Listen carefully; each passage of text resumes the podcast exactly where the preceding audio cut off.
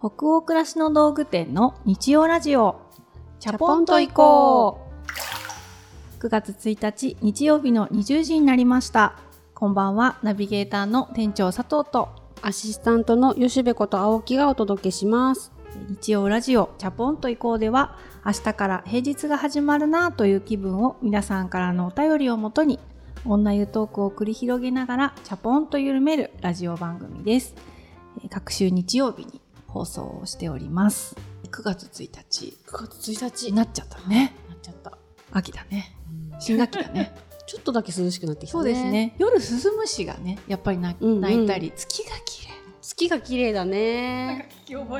またロマンチックおセンチ店長が出ちゃう。11月まで言い続けるやつね。月が綺麗だね。そう。夏寂しいなって毎年終わると思うけど、うん、秋来ると秋が好きだって思うんです思うよ。秋が好きだよ私は、ね、夏が好きっていうのをこの間初めて聞いて知った、うん、そうなんです、うん、好きだね。はい。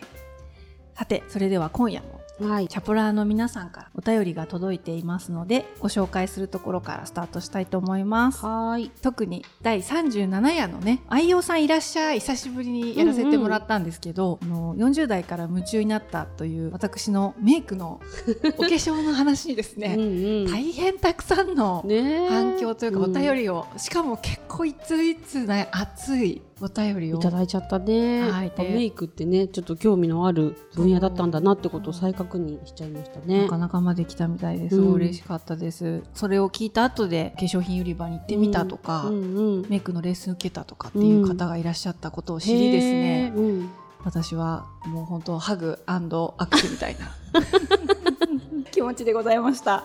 じゃあお便りを吉部さん、はい、1目お願いします。はい東京都にお住まいのラジオネームなっちゃんさんからのお便りです。店長佐藤さん、吉部さん、はじめまして。先日、チャポンと行こうを初めて聞いた19歳の学生です。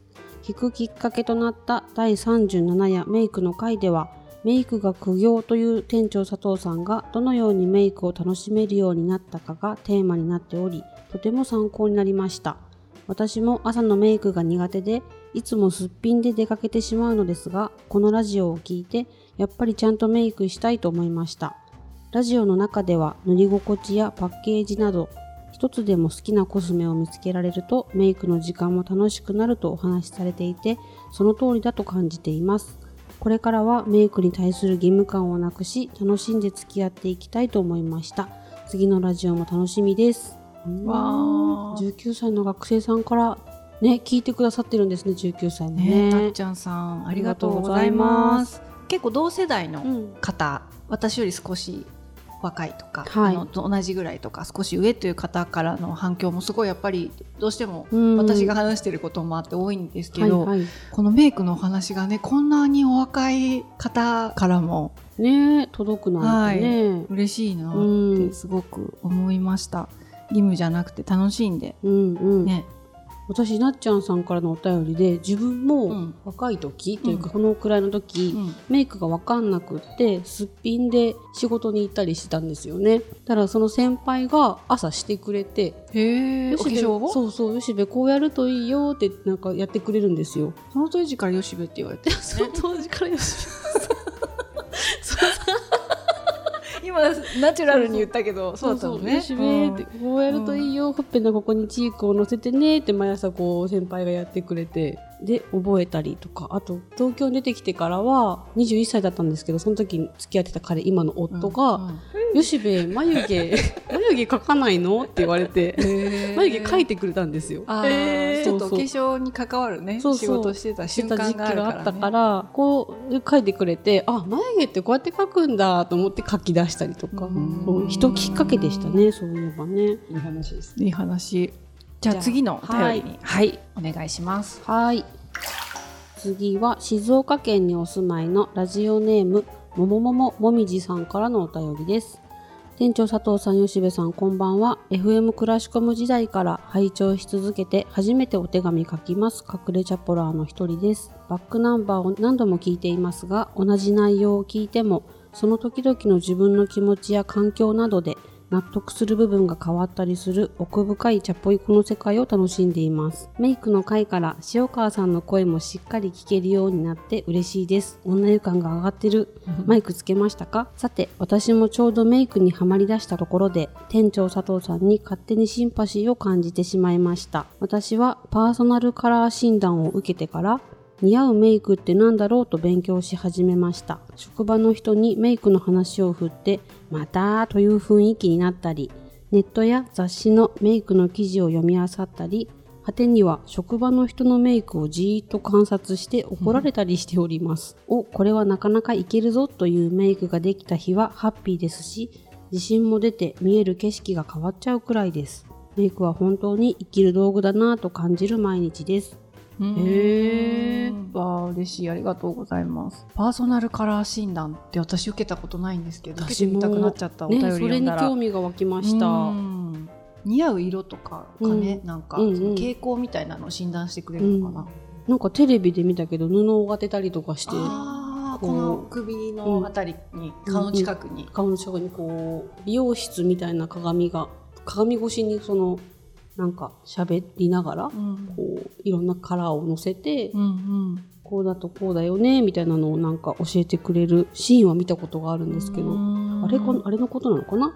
やってみたいなって思いましたね。やっぱり何にせよそのあるきっかけで、うん、自分って自分をいつも見てるけど、うんうん、一番やっぱりその外見的なところってわからないから、うん、客観を入れるっていうのは何においてもいいんでしょうね。いいんでしょうね。あでもなんかそうやって共感してもらったの嬉しいなすごい。ありがとうございます。ありがとうございます。はい。その他にも今回もですね本当にたくさんのお便りいただきました。ありがとうございます。お便りはすべてチャポエコスタッフ全員で楽しく拝見をさせていただいています。私はいつも仕事に来たら、うん、その感想シートを開いて、うんうん、あまた来てるかなとか思いながら 朝読ませていただいております。これからも楽しみにしています。それでは本日のテーマに行きましょう鹿児島県にお住まいのラジオネームうりさんからのお便りです。いつも通勤や家事の時に聞かせてもらっています。お二人の声を聞き、たとえ疲れてしまっている日であっても、やっぱり毎日大事に暮らしたいなぁと我に返っています。さて、平日やお仕事の日に作られているご飯のお話を聞きたいです。どんなものを作っているのかや、これさえあれば家族が満足してくれるんだといった一品、作りたくないなという日の応急処置などご飯を中心のテーマでお話聞きたいです。うん、うん、平日の日の仕事の日のご飯、うんうんうん、これやっぱり吉部さん出番じゃない？出番かな。これやっぱ吉部さん引き出しが豊富な気がしますけどね。引き出し。ちょっとじゃあなんかお話ししてみようかな。うん、私は台湾オールあんまりでだいぶおしゃべりしちゃったんで。平日ご飯のお話ちょっと今日吉部さんスイッチをどっかに入れていただいて。そうですねそうですね。平日って本当大変だよね。大変。いや本当に大変だよね。大変なことだと思う。どうしているんでしょう、うん、だってまあ、仕事しているしてないだけじゃないと思うんですけど、うんうん、毎日家族の分含めてご飯作るって、うん、あれは結構大仕事な気がするな。そうだよね。どうしてますか？吉部さんどんなものを作っているかとかこれさえあれば家族が満足してくれるっていう一品とかありますか、うんうん、これさえあればっていうのは、もう我が家お味噌汁ですね。ああお味噌汁がとりあえず美味しくできていれば何でしょう夫がまずめちゃくちゃ味噌汁が好きで、うん、それがあればご飯が成立するって言ってくれてるのでうん、で私もそう思うんですよね。ありがたいことに子供も味噌汁が多分好きなものでそこが美味しくてご飯が炊きたてであればなんかはーってみんな満足するのでそこに一品なんか炒め物でもなんかほんと簡単なものを足すようにしててとなんか足りない栄養素がありそうだなっていう副菜でも納豆とかなんですけどサラダって言ってもきゅうりのごまで和えたものだけとかそういうすごい毎日簡単な多分一汁一菜でしのいでるっていう感じですね。私もなんかあれ瀬尾さんっていう料理家さんとなんか味噌汁はおかずですっていう本を出していらっしゃる料理家さんがいて、あれすごい救われました。ね。あと土井善晴先生の一汁一菜、うん、あの本も救われましたね。いいじゃんうちのご飯ってなんか自信持てちゃいましたね、今日はお味噌汁美味しいの作れたなって思えるだけで、うんうん。うんそんなに罪悪感を感じず、そうそう。家族もそれと美味しい炊きたてのご飯で満足してくれるんであれば、うん、まあ、育ち盛りのね、なんか男子とかがまたいたりすると、うん、母ちゃん肉くれよみたいな話になるかもしれないけどね、これからうちらも。ねそうそう。でもなんか、うちの子が朝食、そんなになんかもりもり食べる系ではないんだけど、肉っていうワードに過敏に反応するようになってきたんですね。だから肉は焼くようになりました。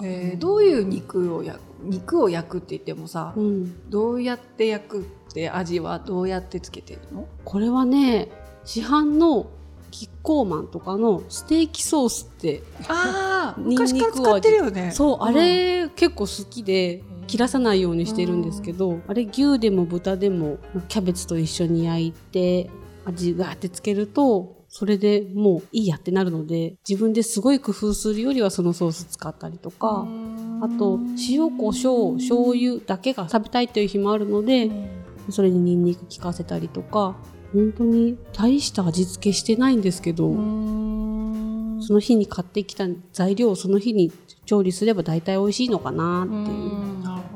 でも味噌汁はすごい共感です、うんうん、私も平日毎日はちょっとご飯作れてないんで、うん、あの昨日もね、うん、家族でもうちょっと私が疲れちゃってたんで、うんうん、一回都内に外出してとかっていうのがあって戻ってきて、はい、でまたご飯作るって元気がなかったんで、昨日家族で蕎麦屋に行って、うんうん、天せいろとかね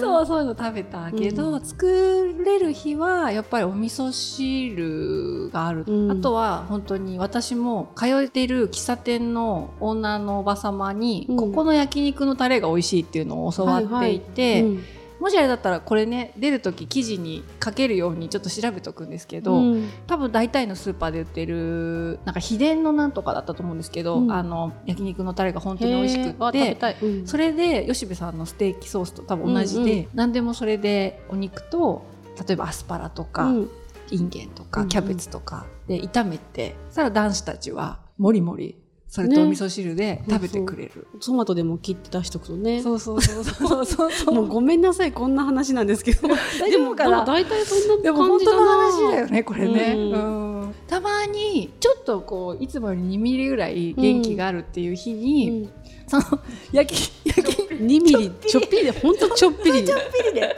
本カスだけどいつもちょっと今日は元気があるっていう日は、うんうん。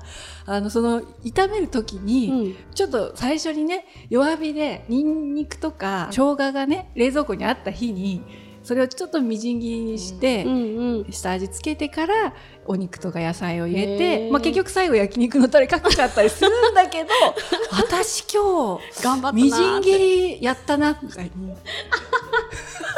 でもあるある。なんかちょっと頼っただけじゃない。私の味を一味つけたみたいなのがない、ある。これは手抜きと言わせないみたいな。思います。そう。食べる時の家族の顔じっと見るみたいな。なんか違うだろうっていう。そう。全然気づかない。で自分ですごいアピールします今日さすごい美味しくない？っていう。求める。わかる。求める。あと吉部さんはあれですよね。レパートリーあそうそう。やりくりしてるっていういくつかのレパートリーでやりくりしてますね。味噌汁もあれとこれとってなんかいくつかネタがあっておかずだと目つぶってもできる。何も考えなくてもできるみたいなくらい練習しておいたやつをレパートリーにどんどん加えて食べるんですけど、うん、麻婆豆腐とか、うん、か中華が多いんですよ。あの早い。麻婆豆腐は味噌味、オイスターソース醤油塩のどれかの味で変化をつける、うん。えー、すごい。面白い。そう。でさっきの肉野菜炒めとかも、うん、焼肉のタレ的なものとかステーキソース、うん、あと塩コショウとなんかこうさっぱりした味のものにするっていうのでバリエーションをつけるとか、だから同じようであっても同じじゃないよねって言えちゃえるようにこうそれがレパートリーになってるかもしれない。じゃあ常備してる、うん、ななんて言ったっけ？もう一回言って。調味料。調味料？さっき言ってたよね。えっ、ー、と、ステーキソース、オイスターソース、塩、塩、胡椒、当たり前のやつだけど、うん、でも、ステーキソースとはまた違う味の焼肉のタレ。焼肉のタレもやっぱり使ってるんだね。使う、使う。美味しいもんね。へで、野菜を変えたり、肉を変えるともう違う料理になるって、うん、なんか、出した人は認識してくれるので、そう。だから飽きずに同じレパートリーだけどちょっとずつ変化があって飽きないのかなって思ったりします。そういう揃えてる調味料が、うん、なんか一斉にカスカスに減る瞬間が訪れない？あもうあと3滴だとかっていうのが全部そうなっちゃうっていう時は私訪れるんですよ。ごま油がよくそうなります。ないないないないないこれいい風味のやつなのにみたいな。あるね。常備してる調味料とか、うん、まあ、油とかを、全部買い物に行って揃えられた瞬間に何、とも言えないなんか安堵感が訪れる、うん、ある、うん、これで私家に帰るだけでご飯作れるって思いますよ、ね、しばらくこれで生き延びられるなっていうような感じありますよね、買ってきた日はもう買ってくることで疲れて多分あんまり作らないんですけど、うん、重いですもんね。重いからね。わかる。一仕事終わったと思じゃあ整理すると私たちはお味噌汁、お味噌汁ですね。で肉と野菜を炒めて、うん、吉部さんの場合は調味料でバリエーションを持って、うん、いろんな料理を作っている風に作っている風にしてます。演出してらっしゃるって、はい。演出。私たちねこんななんですけれどもでも作ると美味しいんだよね。それでも十分に。自分で作ったご飯って美味しいなって思う。なんか美味しいよね。疲れないよね、うん、疲れて料理するんだけど食べると結局一番回復するのって自分のご飯だなって、うん、すごいわかります。うちそれにあとなんか焼きのり塩のりってあるじゃない今、うんうん、あのおにぎり握るように、はい、裏面だけになんか結構塩がまぶしてある、ありますね。塩のりっていうタイトルで売ってるんですよ、はい、それをもう息子がすごい好きで、うんうん、まあ、海藻を食べるっていいなって。なんとなく栄養素があの大体海苔を毎晩こうカットして海苔をテーブルの上に出して一つのおかずとして切った海苔これはおかず。そう。で私も子供の時、食卓に海苔出てくるのすごい嬉しかったんです。私も嬉しかった。それだけバリバリ食べたりとか、うんうん、あと醤油にちょんちょんってそのカットした海苔をつけて、うん、で、ご飯にそれを乗せて、ね、くるっと巻いてね、箸で食べるっていう、なんていうの、簡易なこう海苔巻きみたいなのを子供ながら自分で作って食べたの、うんうん、今息子が同じことしてるから、海苔切らすと不安です。ああ、うち今海苔切れてるからね。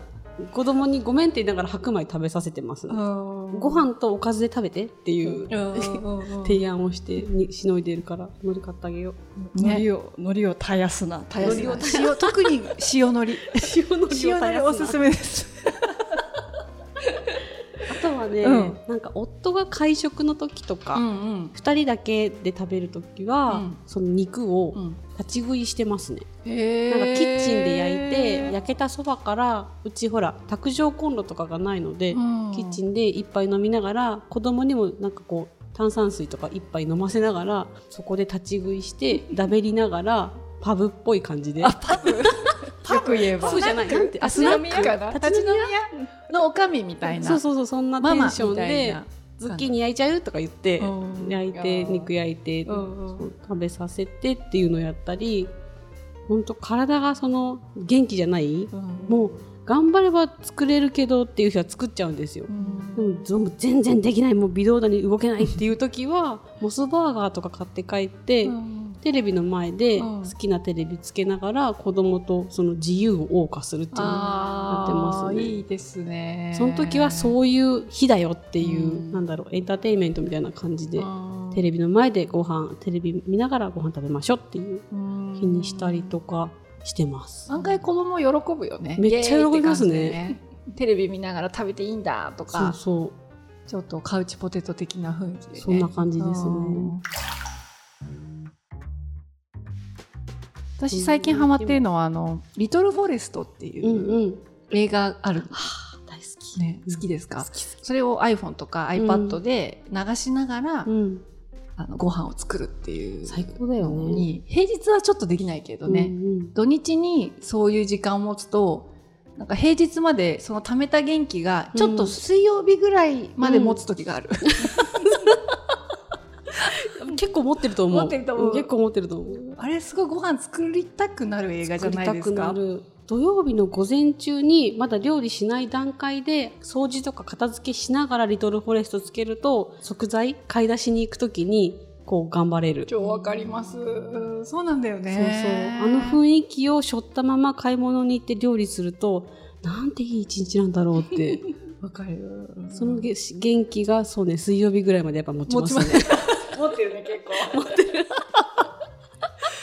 ねそういうなんか料理のやる気が出ない時に、うん。それ用に着火をしてくれるような、うん。まあ、本とか小説とか。私あの吉田敦弘さんかな？エッセイもすごく好きで、うんあの辺も何回もも読んでるんですけど、うん。もう料理のやる気が上がります。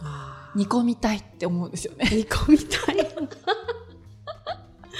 わかるな。ゆっくりコトコト煮込みたいってすごい気持ちなんか、冬元気がなくなって料理のやる気なくなった時はあの読んだり、まあ、リトルフォレストももう本当に繰り返し擦り切れるほど見てるし、うん、そうだね。そういうのありますよあるね。私も映像はリトルフォレストで、本は高山直美さんの本全般。日々ご飯ととか。か、そうそ気抜けご飯とかもあるよね。とか。うん。う。トンシネマもなぜか。トンシネマ最高。れ。映画の話だけどねそうなのあれは。映画の話なんだけどその中に出てくる食べ物の話が出てくるからあれはすごいですね、うん。私も高山直美さんの著書の中では同じかも。トンシネマが最近一番好き一かも。番好き。もう結構持ち歩いて読んだりもするぐらい。わかります。人たち似てますね好みが。似てますね。リゾルフォレストも好きみたいだし、ね。似てたね。似てるんだね私たち。タレも活用してるし。結 構似てたってことが分かりました。私やってる演出が上手だってことをあと確認しました。あーそうそう。いやすごく吉部さんは私の中で料理上手なのよ。違うのよ。や演あれ演出だねまいんだね。うん。私その辺のテクもうちょっと学びたいから今日時間がもう多分足りないでしょ？もうそろそろ。あもうあれでしょ、うん。これこれ。でしょ、だからねちょっとまた別でね。お客様がもっとその辺の吉部さんのお話聞きたいって お便りくださるともう一回戦どっかでできるかもしれない。演出の方法。演出家となるそういう作戦多いですよね。いいんですけど全然全然いいんですダメダメこういうの。いや全然私ももうちょっと聞きたかったからな。ね。はい。いえいえ、でも何かね少しでもお役に立つ話がちょっとあったかわからないけどあ一緒だ一緒だなんて思ってくれる方がいたら嬉しいですし、はい。こんなやり方してるよってアイデアあったらお便りですごい教えていただけると、他のチャプラーの方に私たち読んでシェアしますので、うん。ぜひアイデア募集したいと思います。